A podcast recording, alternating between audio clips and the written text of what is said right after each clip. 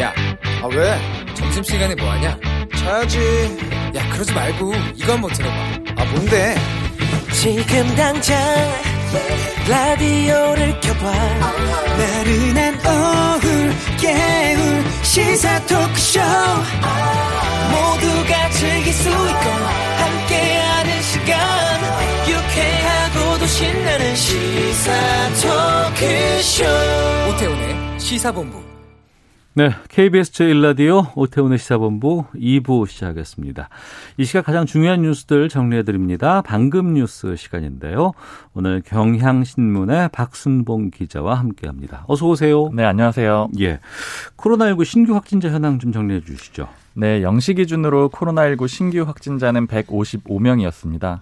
해외에서 유입된 14명 제외하면요. 국내 발생은 141명이었어요. 예. 이 지역별로 보면 역시 수도권에 몰려 있는데 음. 경기에 47명, 서울에 46명, 인천 5명 이렇게 해서 이 수도권에서만 98명이 나왔습니다.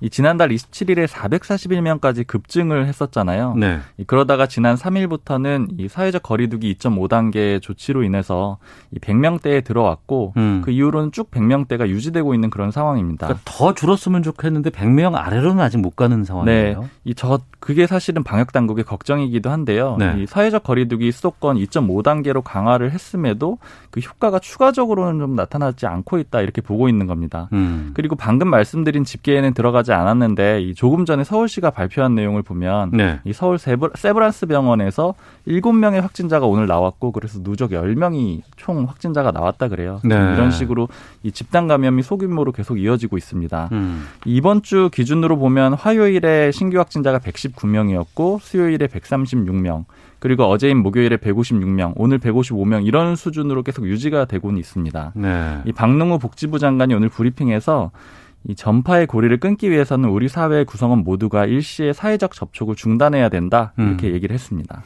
그러니까 100명대를 유지하는 것도 처음에는 아 그래도 잘했다라고 생각했었는데 이게 계속 네. 되니까 어 이거 안 되는데 이런 생각이 들기도 하고 게다가 더 걱정인 게 중환자들이 늘고 있다면서요. 네, 이 위중증 환자라고 하죠. 위중하거나 중증 단계 이상으로 악화된 그런 환자 수가 네. 이 169명입니다. 전날보다 15명 늘어난 숫자예요. 이 수치가 사실은 지난달 21일에는 18명이었거든요. 음. 그러니까 굉장히 차이가 많이 납니다. 약 20일 만에 20배 이상 늘어난 그런 수치인 거죠. 어. 그리고 이제 위중증 환자가 늘어나면 이 병상 부족 문제가 심각해질 수가 있거든요. 그렇죠. 리고 의료 체계 자체에도 영향을 줄 수가 있습니다. 또 당연한 거지만 이 방역 당국의 중요한 목표 중에 하나가 이 코로나19로 인해서 나타나는 사망자를 줄이는 거거든요. 그래서 음. 방역 당국으로서는 지금 굉장히 더 이 비상이 걸린 그런 상황입니다. 네. 이럴 때일수록 좀 우리 국민들께서 잘 해 주셨지만 방역 수칙 철저히 지키시고 강화된 거리두기 이 준칙 잘 좀 이행해 주셨으면 좋겠는데. 네. 근데 이제 추석 연휴도 앞두고 있는 시점이고 또 10월 3일 개천절 때 지금 일부 어, 보수단체에서 대규모 집회 지금 예고하고 있는 상황 아니겠습니까? 네. 오늘 공교롭게 국민의힘, 국민의당 여기 이 두 곳에서 다 관련 메시지가 나왔어요. 네, 모두 좀 밀어달라 이런 취지로 메시지를 냈는데요. 네. 일단 김종인 위원장 이 발언부터 전해드리면 이 지금은 온 국민이 일치 단결해서 코로나19를 극복하느냐 혹은 무너지느냐의 절체절명의 시간이다. 네. 그러니까 좀 부디 집회를 미루고 이 이웃과 함께 해 주시기를 두 손 모아 부탁한다 이렇게 발언을 했고요. 특히 이제 추석과 개천절에 정부의 방역 주- 준칙을 지켜달라라고도 했습니다. 그러니까 김 위원장이 이렇게 좀 적극적으로 사전 차단에 나선 걸로 볼 수가 있는데 네. 이게 일종의 지난번 실책을 반복하지 않겠다 이런 의도로 볼 수가 있어요. 이게 음. 원래 지난달 15일에 광복절 광화문 집회 앞두고는 이 김 위원장이 개별적으로 참석하는 건 우리가 막을 수가 없다 이런 식으로 그때 야당. 책임론이 꽤 많이 거셌잖아요. 네, 그래서 굉장히 많은 비판을 받았고 어. 방관을 했다 이런 지적도 많이 받았죠. 네. 그래서 이번에는 좀 사전에 차단하겠다라는 거고요. 특히 이 정강훈 사랑제일교회 이 담임 목사와 좀 선을 그어서 음. 이번에는 피해를 입지 않겠다 이런 의지가 반영이 된 겁니다. 네. 그리고 안철수 대표도 같은 시간 비슷한 시간에 발언을 했는데 이런 상황에서 대규모 도심 집회는 이 중도층 국민들을 불안하게 하고 음. 또 문재인 정권에게 좋은 핑계거리만 주게 될 것이다. 전면 취소해달라 이렇게 밝혔습니다. 그리고 또 국민의힘을 향해서 이번 개천절 집회에 대해서 어떻게 생각하는 입장을 밝혀라 이렇게 얘기를 했는데 이건 이제 김종인 위원장이 발언하기 조금 전에 이뤄진 발언이에요. 네. 자, 그리고, 어, 맞춤형 선별 지급하기로 했습니다. 이제 오늘 발표가 났고, 잠시 뒤에 또 이제 말씀 좀 나눠볼까 하는데, 2차 재난지원금. 네. 여기와 관련해서 이제 13세 이상 모든 국민에게 통신비 지원금 2만 원 주겠다라는 발표 있지 않습니까? 네. 이게 어제 나왔었는데 여기에 대한 반발이 꽤 있다고요? 네. 그러니까 이번에 말씀하신 대로 2차 긴급재난지원금은 선별 지원으로 지급하겠다 이런 쪽으로 방향이 잡힌 거잖아요. 네. 이런 기조에 맞춰서 원래 당정청이 이 통신비 지원금도 17세부터 34세 그리고 그 사이는 건너뛰고 50세 이상 국민 이렇게 지원을 하겠다라고 애초에. 했어요. 네. 예. 그러니까 이게 왜 그런 거냐면은 이 35세부터 49세가 빠져 있는 건데 이 나이 때는 경제 활동이 활발하기 때문에 좀 덜 지원해도 된다. 음. 그러니까 선별 지원의 그 취지인 거죠. 그런데 어제 문 대통령하고 이낙연 대표가 만난 자리에서 이 연령대를 13세 이상 국민 전부로 넓혔습니다. 네. 그러니까 아무래도 코로나19로 힘든 상황이고 또 비대면 통신비를 많이 쓰니까 지원을 하자 이렇게 의견이 모아진 건데 네. 이렇게 선별 지급 에서 이제 일종의 보편 지급에 가깝게 바뀌니까 국민의힘은 비판을 했습니다. 원래 국민의힘은 선별 지원을 해야 된다라고 주장을 해왔죠. 네. 이 주호영 원내대표가 이제 문재인 포퓰리즘을 넘어서 이낙연 포퓰리즘이 자라나는 것 아닌지 걱정된다 이렇게 지적을 했습니다. 그리고 좀 이색적인 거는 이 민주당 소속인 이재명 경기지사도 반발하는 목소리를 냈는데요. 음. 원래 이 지사는 계속해서 보편적 지급을 주장을 해왔거든요. 네. 그러니까 계속 여당 내에서 조금 각을 세우는 그런 상황이었는데 이번에도 비판을 했습니다. 오늘 KBS 라디오에 출연해서 얘기를 했는데 네.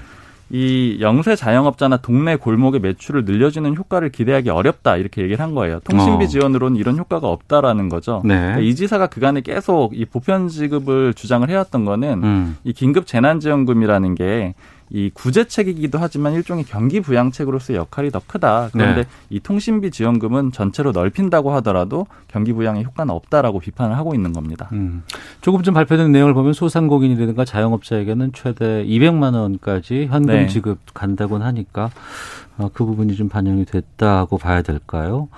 그리고 지금 박병석 국회의장 주재로 이낙연 대표하고 국민의힘 김종인 위원장 오찬 회동하고 있다고 하던데 뭐 여기서 뭐 얘기 나오지 않겠습니까? 네, 얘기가 나올 걸로 보이고요. 저도 이제 들어오기 전까지 계속 체크를 해봤는데 아직까지는 식사 중이어서 결과가 나오지는 않았어요. 근데 예. 이제 종합적인 얘기가 오갈 걸로 관측이 되고요. 음. 이 특히 이 코로나19 관련된 추경안에 대해서 논의가 있을 겁니다. 네. 그런데 이 아침에 김종인 위원장이 기자들하고 만나서 이렇게 얘기를 했어요. 4차 추직, 추경은 내가 먼저 제안을 했으니까 음. 이 성실하게 만들어서 가지고 온다면은 이 별다른 이의가 나오진 않을 거라고 생각한다. 그러니까 이 협조를 하겠다라는 취지를 이미 밝힌 상태고요. 네. 그리고 아마 또 하나의 이 주요한 안건 중에 하나는 어제 문재인 대통령하고 이낙연 대표가 만났을 때 음. 이낙연 대표가 이 여야 대표들과 만나달라 대통령한테 그렇게 제안을 했고 혹시 그게 안 되면은 1대1 회담, 즉 야당 대표 김종인 위원장하고만이라도 만나달라 이런 얘기를 했는데 네. 이 얘기도 아마 중요한 안건으로 서로 대화가 오가고 있을 걸로 보입니다. 음. 오늘 편성된 추경안은 아마 내일 국회로 아마 넘어가겠죠. 네. 이 내일 넘어올 거고 그다음에 이 여당의 목표는 이제 음. 추석 전에 지급을 하는 게 가장 이상적이지만 이게 예. 안 된다면은 적어도 누가 받을 수 있는지 내가 음. 받는 대상인지까지는 통보를 하겠다 이런 목표를 갖고 있습니다. 알겠습니다. 방금 뉴스 오늘 경향신문의 박순봉 기자 와 함께했습니다. 고맙습니다. 네, 감사합니다.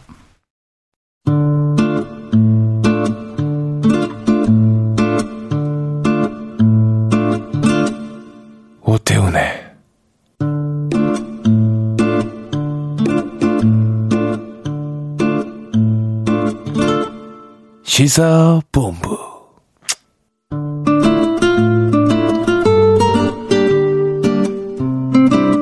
네, 1시 9분 지나고 있습니다. 시사본부 청취자 여러분들의 참여 기다리고 있습니다. 샵 9730으로 의견 보내주시면 되고요.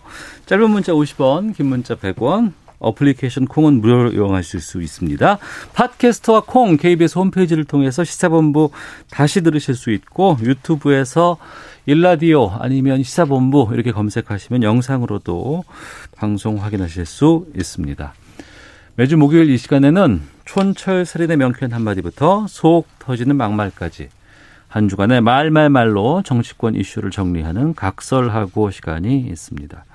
두 분과 함께하겠습니다. 먼저 더불어민주당 최민희 전 의원 나오셨습니다. 어서 오세요. 안녕하세요. 불굴의 희망 최민희입니다. 예, 노란색 마스크를 쓰고 오늘 오셨습니다. 네. 예.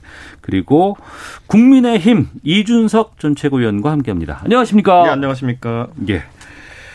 어, 정부와 여당이 코로나19로 어려움을 겪는 어, 모든 국민에게 통신비 2만 원 지원하기로 했고 또 오전에 어, 이번 2차 재난지원금 맞춤형 선별 지급하겠다고 하고 소상공인 자영업자 대상으로 최대 200만 원의 현금 지급하겠다는 발표를 했습니다. 오늘 그 비상경제회의에서 이것들 다 결정했기 때문에 이제 다 확정된 거죠. 7조 8천억 원 그렇죠. 규모에. 예, 예. 확정됐다고 봐야 하고요. 예. 어, 그리고 이번에 맞춤형 선별 지원을 할 거냐, 음. 아니면 100%다 할 거냐, 네. 이 부분에 대해서 정치권과 국민들의 시각이 좀 달랐습니다. 어떤 시각이 네, 사실은 있습니까? 일관되게 국민들은 네. 그100%다 달라가 많았습니다. 음. 다만 문재인 대통령이 직접 나서서 그 일리가 있다 선별 지원도 그런데 예. 재정 형편을 고려할 때 이번엔 맞춤형 선별로 갈 수밖에 없다. 음. 뭐 이거는 재난 지원이 아니라 피해 구제다 이렇게 정리한 다음에 네. 어, 여론 지형이 바뀌긴 했습니다만 이 여론조사는 쭉 어, 100%다 줘야 된다가 우세했습니다. 어. 네, 그런데 어쨌든 민주당 입장에서는 야당과의 합의가 최우선이라고 생각했기 때문에 네. 선별로 결정을 하게 된 것으로 음. 네, 그렇게 알고 있습니다. 그리고 그런데 문제가 생겼잖아요. 제외된 국민들은 어떻게 할 것인가. 네. 그러니까 통신비 2만 원 지원안이 나왔던 겁니다. 음. 근데 13세 이상 전 국민에게 통신비 2만 원을 지원하기로 했는데 그 전에 그 39세 그 일정 나이를 예, 예. 빼기로 했었어요. 경, 제 활동을 많이 하는 좀 장년층, 청, 청 장년층은 빼자 뭐 이런 얘기 있었잖아요. 예, 그건 근데 좀 반발이 심했겠죠. 음. 왜냐하면 그 경제 활동을 많이 하는 사람 중에 코로나로 인하여 피해 본 사람이 많지 않겠습니까? 예. 예, 그래서 아마 요 통신비 지원만은 가능하면 어, 전 국민에게 지원하는 것으로 하자. 음. 뭐 이렇게 결정을 한 것 같습니다. 그러니까 이건 맞춤형 선별 지원 속 네. 어, 일, 뭐, 100% 지원 뭐 이렇게 되겠죠. 음. 예, 그래서 이미 결정 난 거고, 그리고 일관되게 100% 지급을 주장해왔던 이재명 지사도 어, 당정청의 결정을 존중한다. 그러나 국민들의 서운한 마음을 보완할 수 있는 방법을 경기도 차원에서 고민해 보겠다 지금 이런 입장이기 때문에 네. 어, 이번에 이 논란은 끝난 겁니다. 알겠습니다. 국민의힘에서는 일관되게 선별 지급해야 된다라고 의견이 나왔던 것으로 알고 있습니다. 이번 결정 어떻게 보셨어요? 저도 이제 방송에 나올 때마다 사실상 지금 이제 2차 재난지원금이라고 이름 붙이면은 1차를 자꾸 사람들이 상정하게 되고 음. 그렇게 되면은 어, 지난번과 같은 방식, 지난번과 비슷한 액수를 해야 될 것 같은 인상이 생기기 때문에 비교가 되죠, 이제 아무래도. 네, 그래서 예. 명칭 자체를 긴급 구호금이나 이런 형태로 변화시켜야 된다라는 음. 얘기를 했었고 대통령께서도 비슷한 취지로 자금의 성격이 다르다라는 걸 언급해 주셨고 전체적으로 이제 야당과 협의했던 틀 안에서 이제 진행하시는 것에 대해서 저희는 뭐 무리가 없다 이렇게 판단하고 있고요. 다만 이제 액수에 대한 부분이 뭐 덜 주고 싶은 사람이 어디 있겠습니까만 대통령께서 말씀하신 것처럼 돈이 없다 이게 현실이거든요. 그래서 지금 이제 저만 해도 이제 지역구에서 자영업 하시는 분들의 여러 가지 사례를 듣습니다. 요즘 제가 전화 통이 거의 불이 납니다. 어. 그런데 우리가 이제 자영업자들을 생각해 보면요. 일반 봉급 생활자와는 다르게 그 고정비라는 것이 상당히 영향을 미칩니다. 그렇죠. 무슨 말이냐면 임대료라든지 음. 아니면 뭐 내야 되는 공과금이라든지 이런 것들이 상당히 영향을 미치는데 지금 최대 200만 원까지 지원이 가능한 것으로 이제 어, 정부 여당 측에서 이제 언급을 하고 있는데 이게 일부 업종에 따라서는 턱없이 부족한 금액일 수 있습니다. 네. 예를 들어 지금 뭐 제 주변에 노래방 하시는 분들이나 아니면은 뭐 독서실 하시는 분들 이런 분들은 고정비를 한 700에서 800 정도 이상으로 얘기하시는 분들이 많거든요. 음. 그렇기 때문에 이런 경우에 과연 200 한 번 지급한다 해가지고 장기적으로 이분들이 사업을 영위하고 그러니까 사업을 폐업하지 않고 그리고 고용을 유지하는데 도움이 될 것이냐 이건 좀 생각해 봐야 되는 측면이 있습니다. 네. 그래서 저는 여기다 약간 더 더 한다면은 지금 많은 이제 사업주들 고용주들이 이야기하는 것이 결국에는 고정비 지출 중에서 가장 뼈아프고 지금 뭐 감면의 여지가 적었던 것이 예.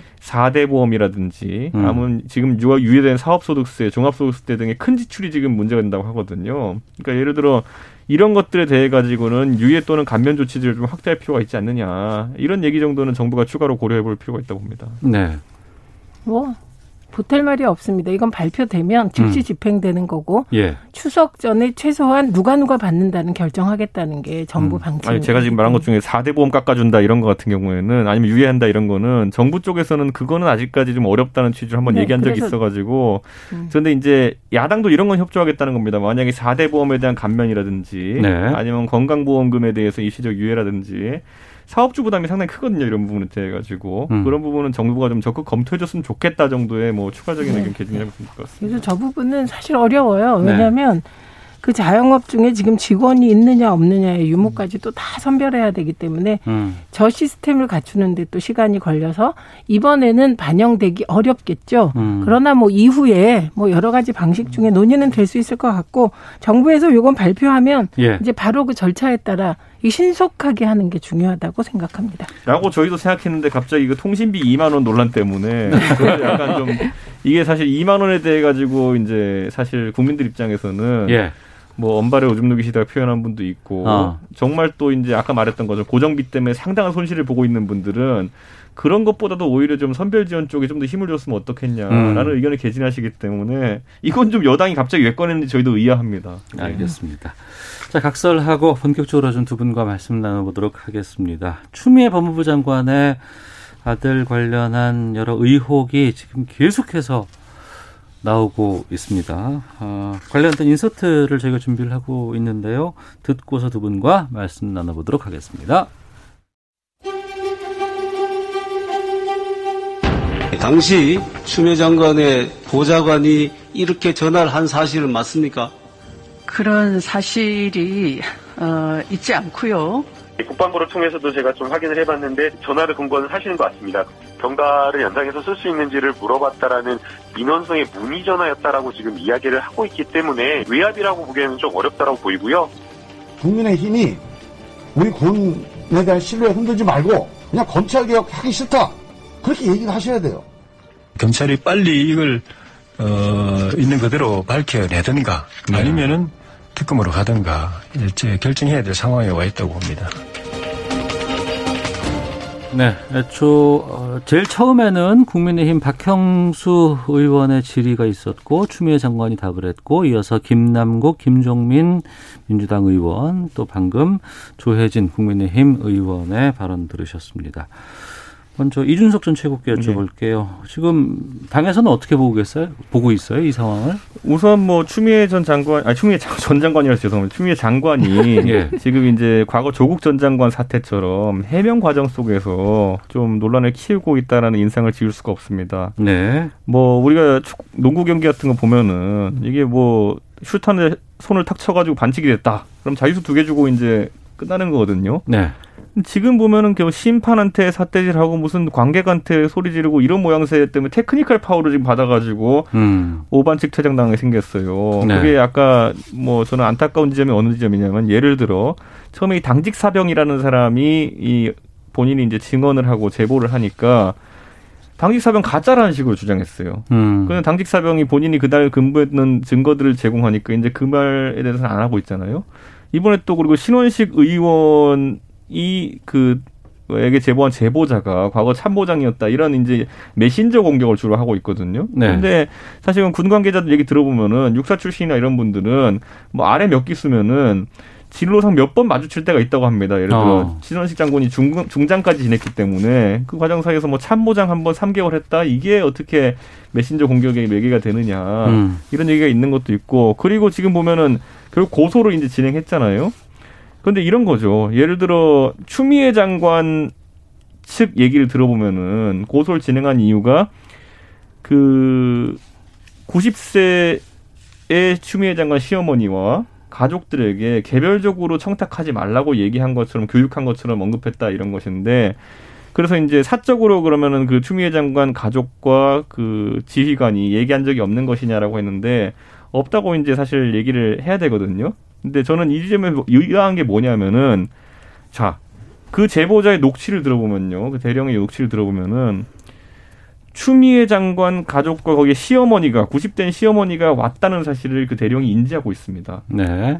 우리가 일반적으로 뭐 예를 들어 졸업식에 단체로 이제 몇백 명의 가족들이 왔을 때 거기서 추미애 장관 가족이 왔다 정도는 당연히 유추할 수 있는 거겠지만은 예를 들어 추미애 장관 90세 시어머니가 왔다는 예를 들어 90세 된 노인을 보고도 저게 추미애 장관 시어머니다라고 누가 인지할 수 있겠습니까? 음. 당연히 어떤 사적인 소통이나 이런 것이 있을 수 있다 보는 게 정상이거든요. 네. 그러니까 저는 이런 것들에 대해 가지고 왜 해명을 하지 않고 오히려 고소전을 남발하고 이렇게 음. 하는 것인지 저는 지금 테크니컬 파울 상당히 걸리고 있다고 봅니다. 예.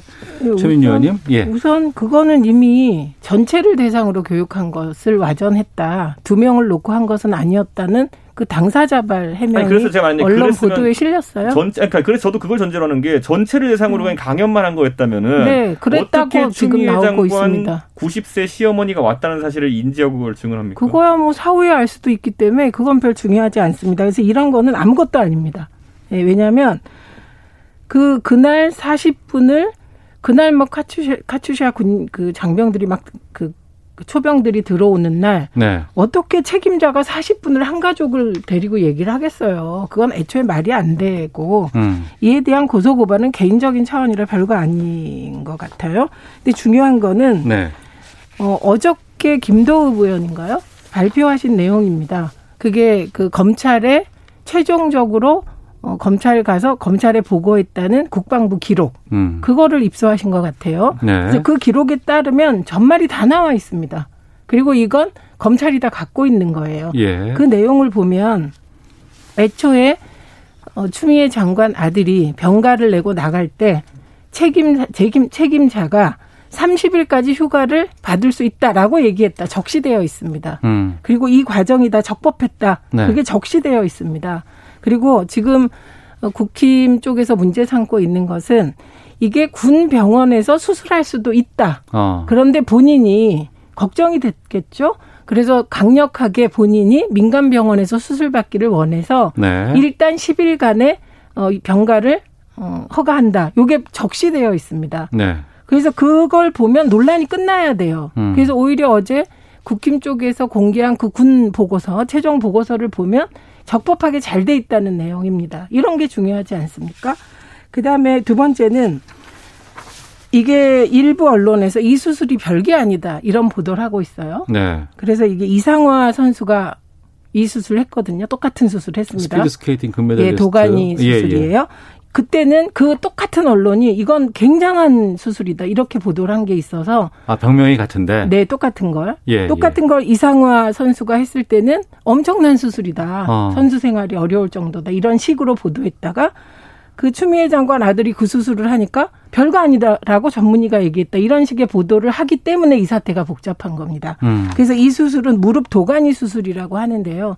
굉장히 통증이 심한 수술이라 어, 중요한 건 서모 씨가 2015년에 무릎 도가니 수술을 받았고 2017년에 다른 쪽이 똑같은 증상이 나타나서 수술을 받은 겁니다. 네. 그리고 이 관, 관련된 진단 기록은 병원에 다 남아 있습니다. 그리고 의심스러운 건 검찰이 네. 그군 병원과 서울 삼성병원을 다 압색했다고 합니다.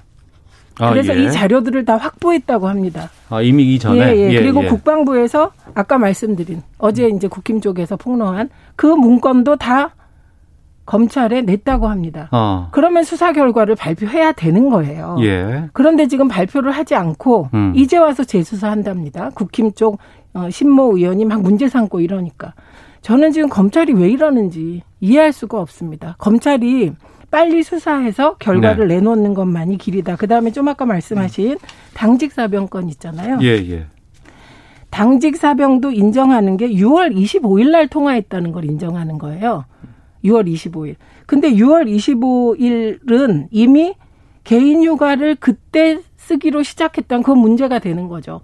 그래서 6월 23일 날 담당 책임자와 이미 이 문제는 어, 그러면 개인 휴가 4일 정도를 더 쓰, 쓰자. 이렇게 확인이 됐다는 겁니다. 그렇기 때문에 이 당직 사병은 이 어, 개인 휴가를 연장하고 뭐고 할 권한도 없고 음. 이 내용을 알 수도 없는 입장이었다. 네. 이게 확실한 거고 저는 이제 최근 당직 사병과 통화했다 안 했다 이게 뭐가 중요합니까? 당직 사병이 책임자입니까? 아니잖아요. 그래서 어, 이런 가지들은 다 쳐내고 음. 빨리 본질을 탁탁 정리해서 검찰이 수사 네. 결과를 내놓으면 될 것 같습니다. 본질 예. 정리하면 추가 후 미복귀예요. 네. 그러니까 사실 그거에 대해 여러 가지 해명을 아니, 하는 상황 속에서 이준석 최고가 결정할 아니요. 게 아니죠. 이, 군에서 적법했다고 하는. 아니요, 윤석 최고께 먼저 시간 드리고 여기서 이제 말씀하시는 게 예. 미복귀인데 거기서 지금 말하는 게 계속 이제 행정 실수다, 행정 착오다부터 시작하는 것이거든요. 음. 관례다 이걸로 시작하는 것이고 시작하는 지점은 미복귀예요. 그래가지고 당직 사병이 어쨌든 전화를 한 것도 사실이라고 하는 건데 그 전엔 당직 사병이 아니라고 이제 얘기하면서 그날 근무하지 않았다고 주장하면서 이제 공격을 했었던 것이거든요. 그런데 이번에 당직 사병이 본인의 SNS 기록과 GPS 위치 기록을 제공하니까 이제 더 이상 그 사람이 당직 사병이 아니다라는 공격은 아니잖아요. 음. 이런 걸 소위 헛발이라고 합니다. 네. 헛발 쳤으면 근데 거기에 대해서는 좀 어, 좀 앞으로 그런 인신공격성 발언은 자제를 해야 되는 것이 아닌가 이런 생각을 하고요. 저는 아까 그 문제도 계속 이제 그냥 별것이 아니라고 하시는데 자, 수십 명, 수백 명의 장병들의 가족들이 가는 어떤 수료식이나 이런데 아니면 문의하는 자리에서 아무리 대령이 추미애 장관 정도나 그 가족 정도 아그 아, 남편 정도는 인지할 수 있겠죠.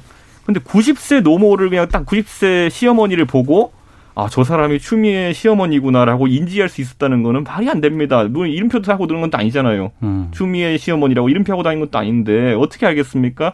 분명히 그거는 어떤 식으로든지 소통이 있었거나 아니면 네. 원지를 했다는 것인데 저는 그렇다면은 그 과정에서 문의가 있었는지 예를 들어 카투사 제 주변에도 카투사 하는 친구도 있지만은 카투사는 보직이 있어가지고 용투사라고 하죠. 용산 카투사를 가는 것이 굉장히 으뜸으로 칩니다. 그렇기 때문에 누구나 그런 의지는 있어요.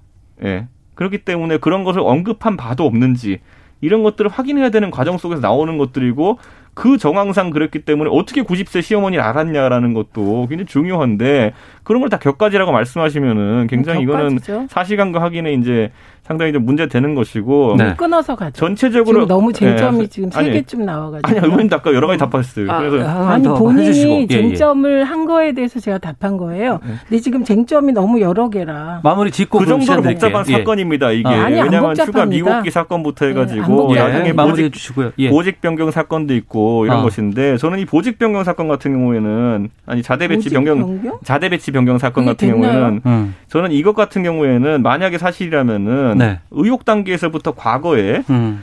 우병우 전 수석의 아들이 운전병으로 서울경찰청에서 배치된 것에 대해 가지고 민주당이 공세했던 것을 생각해 보면요. 네. 이건 굉장히 지금 뭐 격세지감입니다. 그 당시 음. 우병우 수석 아들 같은 경우에는요. 나중에 보니까 아무 문제가 안 되는데 그 당시에 검찰에서 어느 정도로 조사했냐면요. 출국 금지 조치 및 어, 귀국 시 통보 조치까지 신청했었어요. 네. 그러니까 그때 강도에 비하면 지금 동부지검은 사실 예. 강도가 굉장히 약한 겁니다. 알겠습니다. 마무리 지으시고 최민희 의원께 아, 시간 드리겠습니다. 쟁점이 너무 많아서 우선 예, 예. 자대 배치 보직 변경을 음. 청탁했냐 확인해야 되죠. 음. 그런데 그러면 그 서모 씨의 보직이 누구나 가고 싶어 하는 곳이냐?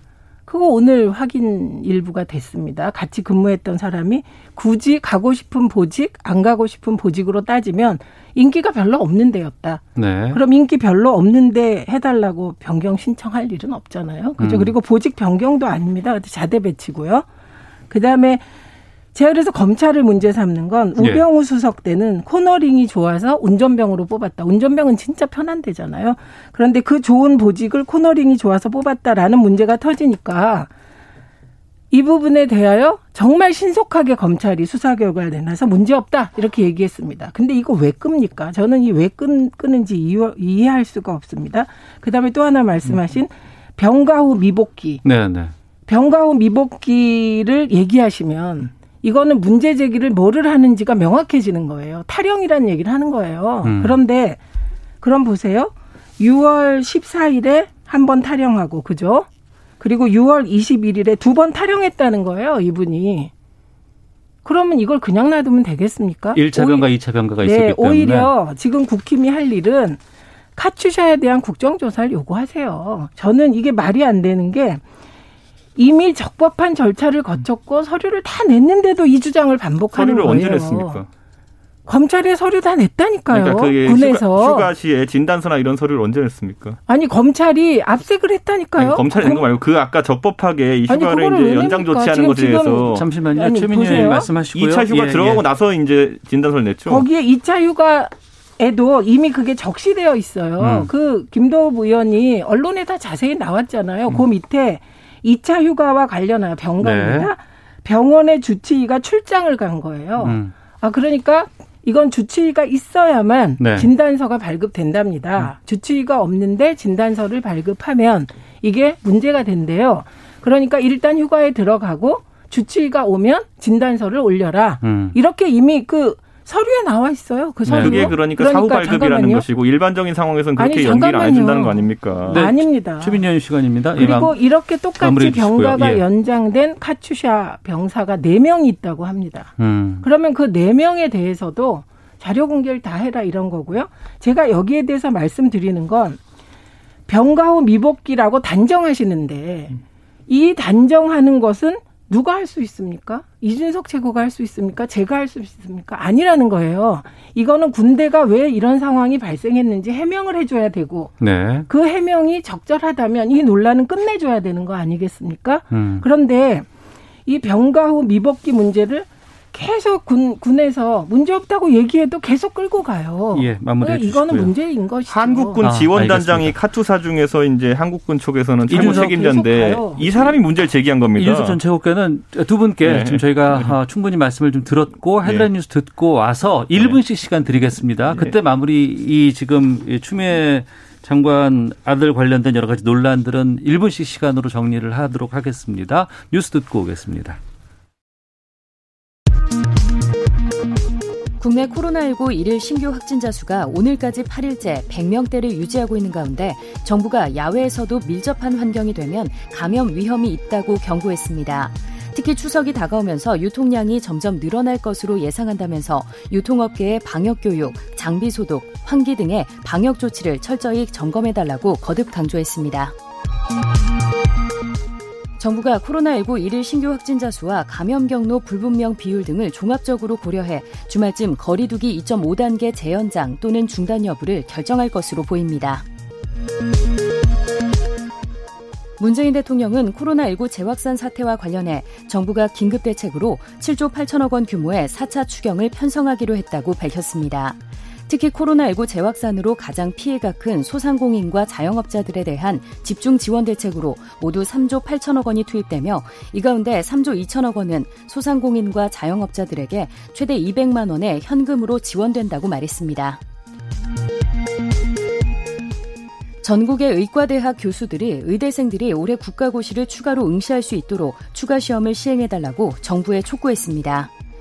지금까지 라디오 정보센터 조진주였습니다. 이어서 기상청의 최영우 씨입니다. 네, 미세먼지와 날씨 정보입니다. 현재는 전국적으로 구름이 많은 편이고요. 비가 관측되는 곳은 없습니다. 오늘 경기 북부나 강원 영서 북부에 나탄때 비 예보 들어 있고요. 내일과 모레는 흐려지면서 비가 좀 지나는데요. 중부 지방은 내일 주로 서쪽과 함께 소나기 형태로 비가 지날 수 있겠고요. 또 동쪽 지역 같은 경우는 곳곳에 오후부터 비 소식 들어 있습니다. 제주도도 내일과 모레 이틀간 비 소식이 있고요.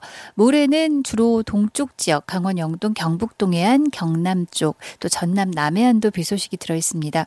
강원 영동은 동풍이 영향을 받아서 길게 일요일까지 비 예보가 들어 있는 상태니까요. 주말 계획 세우실 때 참고하셔야 되겠습니다. 이제 폭염과 열대야보다도 아침 저녁으로 워낙 쌀쌀해져서 가벼운 겉옷 하나 챙기셔야 될 정도로 기온이 내려앉았고요. 오늘 아침 서울이 18.8도로 기온이 뚝 떨어졌습니다. 이번 월요일에 17.5도였는데 두 번째로 9월 들어 가장 낮은 기온을 보였고요. 내일 아침도 서울 20도 등 전국적으로 20도 안팎의 선선하고 쌀쌀한 기온이 감돌겠습니다. 낮 기온은 오늘 대구가 29도로 일부 경상도 쪽은 오늘까지는 좀 29도 안팎의 더위가 있고요. 그 밖에 서울이나 대전, 세종, 강릉, 광주, 부산 나란히 27도까지 오늘 기온 오릅니다. 내일부터는 대구들 포함해서 경상도 쪽으로도 27도 정도의 기온을 유지하면서 폭염도 많이 꺾였고 실제 더위도 약간씩 더 주춤해질 것으로 예상됩니다. 예상하고 있습니다. 지금 서울 기온 26.5도입니다. KBS 날씨 정보였고요. 이 시각 교통 상황은 KBS 교통정보센터의 김민희 씨가 정리해 드립니다. 네, 작업 구간 중심으로 도로 정체 길어지고 있습니다. 중부고속도로 하남 쪽으로 서청주 부근 갓길에서는 사고 처리 작업을 하고 있고요. 반대 남이 쪽으로는 호법분기점 일대로 서행합니다. 수도권 제일순환고속도로 판교에서 일산 쪽으로 장수 부근 1차로에서는 사고가 났습니다. 이 장수에서 송내 사이 정체가 더 심해져 있고요. 더 가서 김포요금소 일대의 정체는 작업 여파입니다. 평택 제천고속도로 평택 쪽으로 안진터널 안에 서 있던 고장난 차는 이제 갓길로 채워졌습니다. 하지만 이 일대 3km 구간에서 정체 길어져 있습니다. 서울 시내 서부간선도로에서도 사고가 났습니다. 안양 방면 고척교 부근인데요. 2차로를 막고 처리 작업을 하고 있어서 신정교부터 지나는데 10분이 넘게 걸리고 있습니다. 이후로도 금천교까지 더딘 흐름 이어지고 있습니다. KBS 교통정보센터였습니다.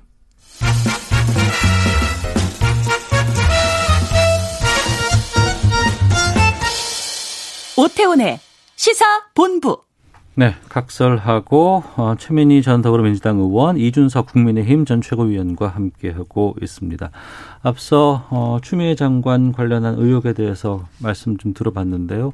마무리할 시간들 1분씩 드리도록 하겠습니다. 먼저 이준석 의원께서 말씀해 주시죠. 저는 뭐 어쨌든 이 사건에 대해 가지고 결국에는 뭐 결국에는 국회가 개입해서 이제 조사를 할 수밖에 없는 상황이 되지 않았나. 음. 이제 하트사 운영 전반에 대해서 국정조사를 해도 좋고요. 네. 아니면은 추미애 장관에 대해서 청문회 형식으로 별도로 진행해 도 좀 괜찮다 봅니다. 그리고 저는 지금 저희 당에 솔직히 이제 제보를 하겠다고 오신 분들이 뭐 사병 단위도 있고 여러 가지가 있기 때문에 어, 이분들의 증인 채택에 그러면은 민주당도 진상 규명을 목적으로 한다면은 음. 적극적으로 음. 협조해가지고 저희가 다 같이 한번 들어보는 기회를 가지면 되지 않을까. 저는 뭐 그 정도 절차에 동의해 준다면 저는 야당도 네. 그런 절차로 돌입할 수 있지 않을까 싶은데 예.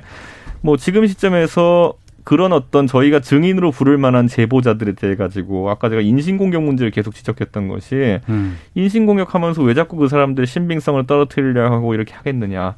그 증인들이 할 말에 대해서 약간 부담을 느끼는 것이 아닌가 이런 생각을 할 수밖에 없습니다. 저는 예. 그래서 검찰도 그 지금 아까 최민희 의원께서는 검찰이 오히려 시간을 예. 지연시키고 예. 있는 거 아니냐 이렇게 말씀하시는데 음. 뭐 저희도 그런 동일한 인식을 가지고 있고요. 빨리 검찰을 압박해가지고 결과를 내놓길 기대합니다. 그러면. 알겠습니다. 최민희 의원님.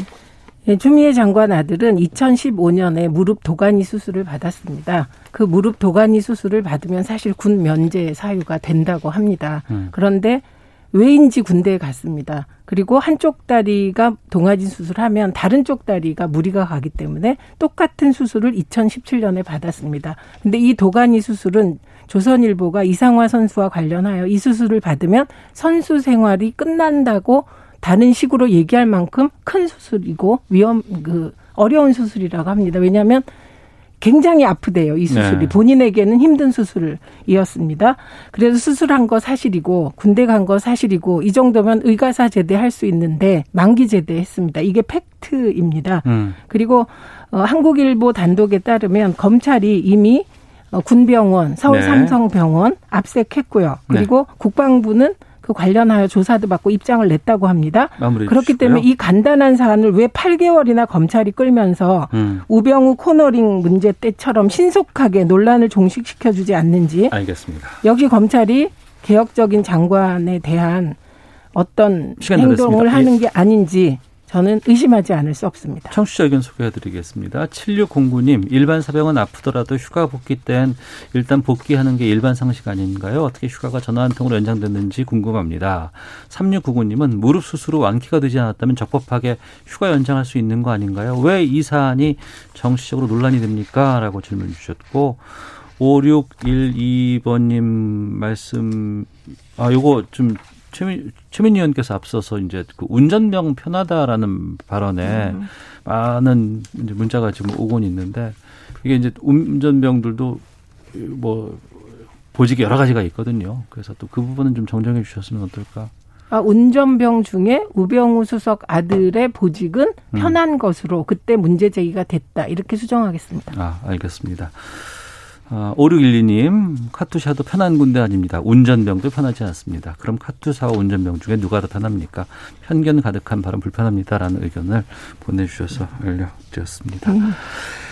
자, 하나만 더 보고, 어, 마무리하도록 하겠습니다. 어, 민주당 윤영찬 의원이 어, SNS 통해서, 어, 보좌진에게 카카오 관계자의 국회 호출을 지시하면서 보낸 문자가 좀 논란이 되고 있습니다.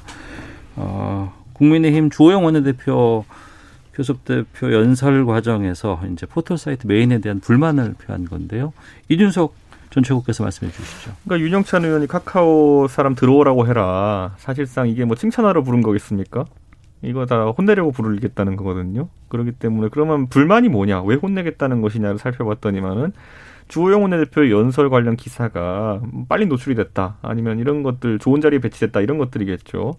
근데 카카오와 네이버 두 포탈 모두 다 본인들의 뉴스 편집이나 아니면 배치 같은 경우는 AI가 결정한다. 네. 알고리즘화돼 있기 때문에 사람이 개입하지 않는다 이렇게 얘기했거든요. 음. 사실 이게 포털 사이트가 할 수 있는 최대의 해명입니다. 네. 사람이 하는 요소가 있다라고 하면은 공격을 당할 테니까요. 음. 알고리즘에 의해 동작한다라고 이제 이야기하는 것인데 저도 컴퓨터 컴퓨터 공학을 전공했지만은 알고리즘이라는 것은 짠 사람에 따라 가지고 최적화는 대상이 다릅니다. 네. 무엇을 극대화하기 위해서 알고리즘을 돌리냐거든요.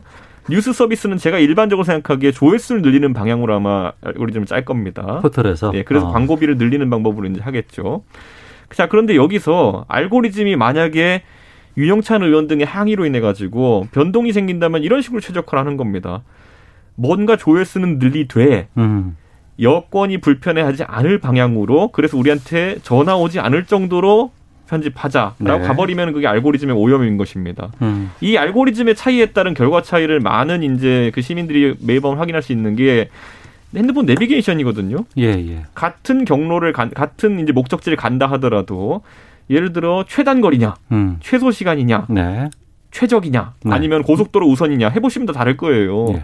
그것처럼 결국에는 그 알고리즘을 조금만 바꿔도 완전 음. 다른 경로들이 나오는 것처럼 저는 지금 이 상황 속에서 윤영찬 의원이 본인들에게 유리한 방법으로 이 뉴스를 편집하려고 해서 압력을 행사하려고 했다면은 이건 굉장히 언론에 대한 중대한 편집권에 대한 개입이죠. 네. 네. 그래서 문제라 봅니다. 예, 그럼 의원님? 거꾸로면 어떻게 되나요? 지금 알고리즘이 음. 야당에 최적화되어 있다면 어떻게 됩니까? 그러니까 어, 감사합니다. 이 아니 네.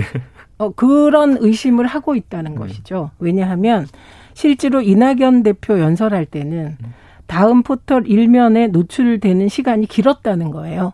예, 그리고 그런데 주호영 대표는 연설 시작하자마자 일면에 올라갔다는 얘기를 하고 있는 것이거든요. 그렇기 때문에 저는 윤영찬 의원이 지금의 알고리즘이 야당에 최적화된 것이 아닐까? 음. 이런 의심을 하는 거 있을 수 있다고 생각합니다. 그리고 거꾸로 그 말씀하신 대로 만약에 윤영찬 의원이 이걸 거꾸로 바꾸라라고 한다면 그건 문제인 것이죠. 네. 게다가 또 하나 생각하셔야 될 게 네이버에서 과거에 삼성과 이재용이란 단어와 관련하여서 어, 이게 사라졌다. 이런 문제 제기가 꽤 많이 있었습니다. 그리고 그건 상당히 모니터 결과 근거 있는 것으로 얘기가 됐기 때문에 지금 다음에서 얘기하는 AI가 하고 알고리즘이 하기 때문에 문제가 음. 안 된다는 것은 사실 그걸 믿는 사람은 여야 아무도 없을 겁니다. 그렇기 때문에 이 부분은 윤영찬 의원이 본회의장에서 들어오라고 네. 하라 이 표현 되게 잘못됐어요. 아, 예, 저는 표현 잘못됐다. 예, 표현 잘못됐고 본회의장에서 사진 찍힐 거 뻔히 아셨을 텐데 이것도 잘못됐고 음. 그런데 음. 이 알고리즘이 중립적 최적화 네. 방안이 있을까? 이걸 고민해야 될 때인 거죠. 음. 윤영찬 의원은 잘못했고요. 네. 네. 근데 AI라는 건요, 그 최적화를 어디 하냐에 따라서 어디로 튈지 모르는 겁니다. 예를 들면 AI 네. 중에 보면은 아까 말했듯이 조회수와 그런 광고 수익이 시작화돼 있다고 한다면은 농담삼 하는 얘기지만은 엄중하다는 얘기만 계속 하는 사람 건 재미없다 생각해서 뺄 수도 있어요, AI가. 아니, 그러니까 그런 네. 얘기는 음. 이제 다음이 얘기한 AI와 알고리즘의 문제이기 때문에 이거는 기계와 싸우는 거다. 이거 이 답변이 틀렸다. 음, 어, 그렇기 때문에 그게 중립적으로 최적화할 수 있는 길이 있냐를 따지면 되는 것이죠. 예, 마치도록 하겠습니다. 각설하고 아, 최민희 더불어민주당 전 의원, 이준석 국민의힘 전 최고위원 두 분과 함께했습니다. 두 분 오늘 말씀 고맙습니다. 네, 고맙습니다. 고맙습니다. 오태훈의 시사본부는 여러분의 소중한 의견을 기다립니다. 짧은 문자 50원, 긴 문자 100원의 정보 이용료가 되는 샵 9730, 우물정 9730번으로 문자 보내주십시오. KBS 라디오 앱 콩은 무료입니다. KBS 라디오 오태훈의 시사본부. 지금 여러분은 대한민국 라디오 유일의 점심 시사 프로그램을 듣고 계십니다. 네, 1시 45분 향하고 있습니다. 사회에 존재하는 다양한 이슈에 대해서 가감 없이 생각을 표현하는 시간입니다. 김선영의 세상의 모든 리뷰. 김선영 문화평론가와 함께합니다. 어서 오세요. 안녕하세요. 예, 요즘 영화가 상당히 어렵습니다. 네. 아, 그리고 한번 여름 때부터 좀 반짝 좀 살아날까 싶다가 네. 다시 또 지금 이 재확산, 재확산 때문에. 때문에 너무나 힘든데 네. 그 와중에 이제 국내 영화도 힘들고 네. 지금 뭐 해외 영화 시장도 다 마찬가지고 그렇죠. 다 그런데 네. 오늘은 좀 뮬란이라는 그 디즈니에서 만든 영화 네. 이 영화를 좀 얘기해 볼까 합니다. 네. 뭐 올해 최대 기대작 워낙 뭐 헐리우드에서 이제 발표하는 대작들은 전 세계가 주목을 하잖아요. 네. 근데 뮬란 같은 경우에는 이제 세계 최대의 컨텐츠 공룡 그룹인 디즈니가 준비하는 98년도에 유명한 애니메이션을 실사로 옮긴 작품이에요. 그러니까 이건 애니메이션 이전의 애니메이션이 아닌 실사로. 그렇죠. 아, 사람이 배우들이, 연기하는. 네, 네, 그렇죠. 실제 배우들이 등장하는 이제 어. 실사 영화인데 예. 그동안 이제 디즈니가 과거에 히트했던 흥행 애니메이션들을 계속해서 꾸준히 실사 영화화하고 있었죠. 작년에 이제 알라딘. 알라딘. 어, 네. 엄청난 흥행했죠. 천만 네. 돌파했잖아요. 예, 예, 예. 그러니까 이런 식으로 이제 원작 팬들도 모두 만족하는 그런 어. 작품들이 어. 계속 나오면서 뮬란도 많은 팬들이 기대를 하고 있었어요. 그러니까 알라딘은 실사 영화가 더 인기를 끌었기 때문에 네, 훨씬. 그런 연장선상에서 한번 볼 수도 있겠죠. 그렇죠. 예. 그리고 원작에 비해서 이제 이 새로운 시대의 어떤 트렌드를 반영한 발전된 어. 측면이 있었기 때문에 예. 이제 뮬란도 많은 기대를 했었고요. 이 작품이 원래는 이제 올해 3월에 개봉을 하기로 했었는데 음. 코로나 때문에 계속 이제 개봉이 연, 연기가 되다가 네. 어, 드디, 디즈니가 이제 자체적으로 플랫폼을 만들었어요. 디즈니 플러스라는. 음. 그곳에서 먼저 공개를 했습니다. 유료로 네. 선공개를 했고요. 디즈니 플러스가 아직 들어 서비스되지 않는 국가에서는 이제 극장 개봉을 차례대로 하고 있는데요. 음. 우리나라 같은 경우는 이제 다음 주에 개봉을 할 예정입니다. 영화의 무슨 뭐 재미라든가 네. 아니면 영화의 무슨 뭐 여러 가지 질이라든가 네. 이런 것들은 아직 안 봤으니까 그렇죠. 모르겠는데 개봉 전이니까. 네. 근데 이게 엉뚱한 데서 지금 문제가 좀 커져 버렸어요. 그렇습니다. 이게 많은 팬들이 개봉을 너무나 기다리고 있었는데 개봉 전에 굉장히 큰 이슈가 터졌어요. 네.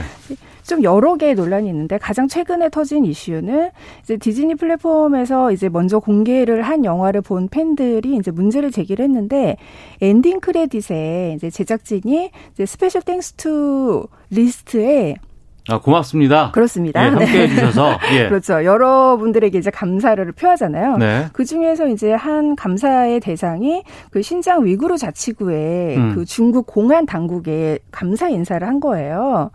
그러니까 거기에서 일부 촬영을 진행을 했었고 네. 그래서 이제 지역과 좀 지역 당국과 협조를 받은 음. 부분에 감사 표시를 한 건데 네. 문제는 이 지역이 지금 국제사회에서 그 중국의 소수민족 인권 탄압 때문에 굉장히 주목하고 뜨거운 이슈가 되고 있는 그런 지역이잖아요. 그렇죠. 예, 예. 근데 그런 데서 홍보가 될 수 있는 촬영을 진행을 하고 음. 또 따로 감사 인사까지 자막에 표시를 했다라는 거는 네. 정말 그런 인권 탄압에 완전히 눈을 감고 음. 중국 시장에 우리는 아. 올인을 하겠다라는 의사 표시인 거잖아요. 네. 그러니까 이것 때문에 엄청나게 논란이 됐어요. 음. 이 논란은 사실은 지난해 이 물란의 주연 배우인 유혁비 예. 우리나라에도 잘 알려진 스타죠. 근데 유혁비가 지난해 그 홍콩 민주화 시위 때문에 네, 이제 네. 큰 국제사회 이슈가 되었을 때 음. 그 민주화 시위대를 좀 폭력적으로 진압을 했던 네. 홍콩 경찰을 지지하는 발언을 어. 본인의 SNS에 올려서 그때도 좀 논란이 된 적이 있었거든요. 네. 그러니까 이런 주연 배우의 어떤 태도와 음. 제작진의 태도가 이번 논란으로 일치하고 있다라는 거를 네.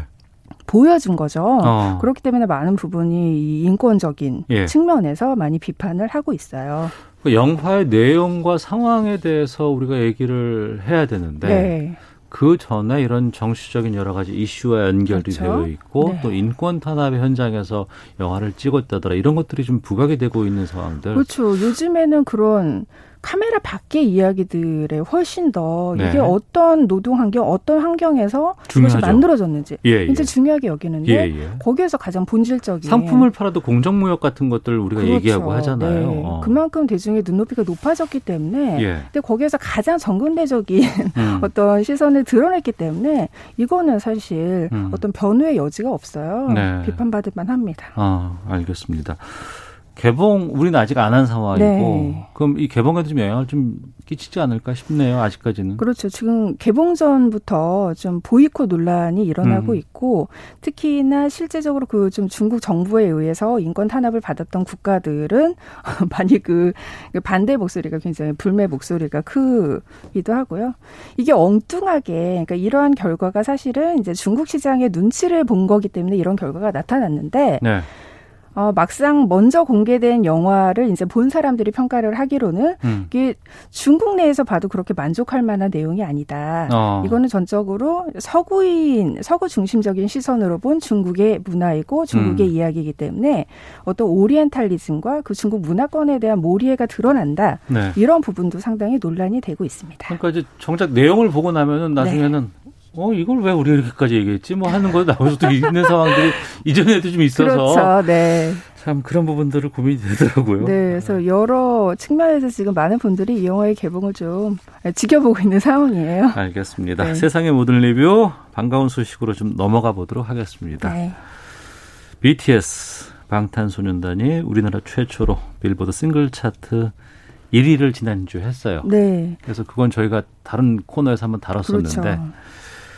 이게 2주 연속 됐어요. 네. 네. 오늘 여기저기서 많이들 이제 이야기를 하시기 때문에 굳이 여기에서도 말을 해야 되나 싶었는데 이게 너무나 역사적인 기록이기 아, 예, 때문에 해 주셔야 네. 돼요. 예, 예. 그 빌보드에서도 이제 이 분석을 했는데 이것이 얼마나 가치 있는 기록인지 놀라운 기록인지를 얘기를 했는데 네. 이게 메인 차트잖아요. 네. 이제 핫백. 뭐 가장 영향력 있는 세계 팝 시장에서 가장 영향력을 발휘하는 이제 공인 차트에서 1위로 그것도 첫 주만에 데뷔를 한 거잖아요. 네네. 이 곡이 빌보드 역사에서 이제 몇 곡 되지 않는데 그 중에서도 이 1위 데뷔를 한 곡이 2주 연속 정상을 차지한 거는 음. 20곡밖에 안 된대요. 아 그래요? 네, 그 긴 팝 역사상 어. 그 수많은 넓은 미국 사람들 통틀어서 네. 지금 역사적으로 봐도 이제 20명밖에 안 됐다는 그렇죠. 거 아니에요? 어. 그러니까 2주 연, 그러니까 1위로 진입을 해서 2주 연속 정상을 차지한 20번째 곡이 된 거죠. 음. 그렇기 때문에 이것은 어떻게 보면 첫 주 1위라는 것도 굉장히 놀라운 기록이고 네. 그만큼 이게 BTS의 팬덤이 막강하다라는 증명이 될 수도 있지만 이 2주 연속이라는 거는 이거는 어떤 팬덤의 지형을 떠나서 음. 많은 대중들에게 사랑받고 있다. 그 네. 그 영향력을 증명한 거기 때문에 굉장히 좀 역사적으로 의미가 있는 거죠. 그리고 그 얘기를 많이 하시더라고요. 네. 싸이가 2위 했을 때. 아, 네네. 그 이후에 어디 가든지 막 두유노우 싸이, 막 두유노우 싸이, 막 이래서 그렇죠. 막 너무한 거 아니냐, 막 하, 이런 얘기가 있었는데 네. 싸이를 폄하하는 게 아니고 그때도 네네, 정말 그렇죠. 우리가 워낙 네. 좋아했기 때문에 그런 부분인데 네. 지금의 이 BTS의 미국에서의 이런 돌풍이라든가 네. 변화나 팬덤은 다르다면서요. 그렇죠. 그러니까 사인을 한마디로 아무도 예상치 못했던 음, 어떤 돌풍. 깜짝, 네. 네. 그것도 유튜브의 음. 열풍에서 음. 시작된 네. 일이었기 때문에 이게 사실은 그 미국 이 핫차트 1위에 데뷔를 하려면 대중들이 굉장히 즐겨 듣는 라디오에서도 음. 많은 신청곡과 많은 이제 방송 횟수가 필요한데 네. 어, 싸이 같은 경우에는 이제 유튜브를 중심으로 열풍이 불었기 때문에 그 어. 부분이 살짝 부족해서 음. 2위에 머물렀었거든요. 네. 그러니까 많은 분들이 이러한 분석을 볼 때 아 이것은 어떤 일시적인 신드롬일 것이다라고 예측을 했죠. 음. 그것도 대단한 거긴 하지만 네. 어떤 지속성에 대해서는 좀 회의가 있었는데 음. BTS 같은 경우는 꾸준히 서구 시장을 많이 전략적으로 준비를 해왔고 예. 또 글로벌 투어를 통해서 그 코어 팬덤을 엄청나게 양상을 했어요. 음. 우리 이게 단순히 어떤 코어 팬덤의 영향력을 뛰어넘는 대중들에게 친숙하게 다가간 네. 차곡차곡 다져온 준비 기간이 있었기 때문에 음. 이것은 반짝 인기에 그치지 않을 것이다. 네. 지속될 것이다. 어. 그 시작이다라고 어. 보는 사람들이 더 많은 거예요. 예. 그러니까 이거는 방탄의 어떤 정점이 아니라 어. 시작이다. 이건 우리만의 얘기가 아니고 네. 그들도 그렇게 얘기를 하고 네, 있다는 거 아니에요? 네, 그렇게 분석을 하고 있어요. 어. 마침 이제 며칠 전에 포브스지에서 네. 분석을 한 기사가 굉장히 화제가 되고 있는데 이게 BTS의 new normal이라는 이야기까지 음. 시작을 했거든요. 이 기사를 보면 굉장히 흥미로운 게 뭐냐면 네. 미국 내에서도 이런 방탄의 인기에 대해서 좀 이렇게 회의적인 시선들이 있어요. 어. 이거는 단순히 이제 열광적인 팬덤에 의한 아이돌 문화일 뿐이지 뭐 그렇죠. 뭐 이렇게 아. 이게 사실 국내에서도 아직까지 그런 시선이 있잖아요. 예, 예. 그러니까 그런 기사의 분석이 굉장히 좀 흥미로운 지점인데 어. 어. 그런 분들은 아마 이 방탄의 성공이 일시적인 게 아니라 지속적인 예. 거를 보고 깜짝 놀라게 될 것이다라고 어. 어, 명확하게 이야기를 했어요. 예. 그 부분에서도 이제 국내에서도 아직까지 좀 그렇게 회의적인 시선에 가진 분들이 있다면 어. 이번 기회에 이게 얼마저 얼마나 좀 놀라운 기록인지를 좀 되새겨 보는 기회가 될 것 같아요. 그리고 단순히 비 어, BTS의 이 그룹에서만 어떤 그런 힘일 수도 있지만 또 네. 한편으로는 네. 케이팝의 성공, 선전 이렇게 이해를 해도 되지 않을까요? 네, 그러니까 이게 뭐 워낙 특출난 그룹이기 때문에 어. 섣불리 이렇게 전체적으로 일반화 할 수는 없겠지만 예. 지금 사실 블랙핑크 같은 경우에도 이번에 이번에 13위 네, 네, 그래서 이게 굉장히 이례적인 현상이고 블랙핑크 어. 역시 글로벌 시장에 진출하기 위해서 방탄처럼 똑같이 음. 오랜 기간 동안 준비를 해왔기 때문에 네. 이게 케이팝 시장이 어느 정도 주류에 올라섰다라는 사례는 충분히 되지 않을까 생각을 음. 하고 있습니다. 네. 그런 와중에 KBS 뉴스 많이 본 뉴스 6위에 뭐라고 네. 되어 있냐면 방탄소년단 오늘 KBS 뉴스 9 출연 아. 이소정 앵커와 네. 단독 대담 이 뉴스가 지금 이렇게 나와 있어요. 대기록을 달성한 이후 국내 언론사 보도국을 방문해 인터뷰하는 건 이번이 처음입니다. KBS가 이번에 숟가락 얻는 건가요? 예, 이런 기사가 올라와 있고 네.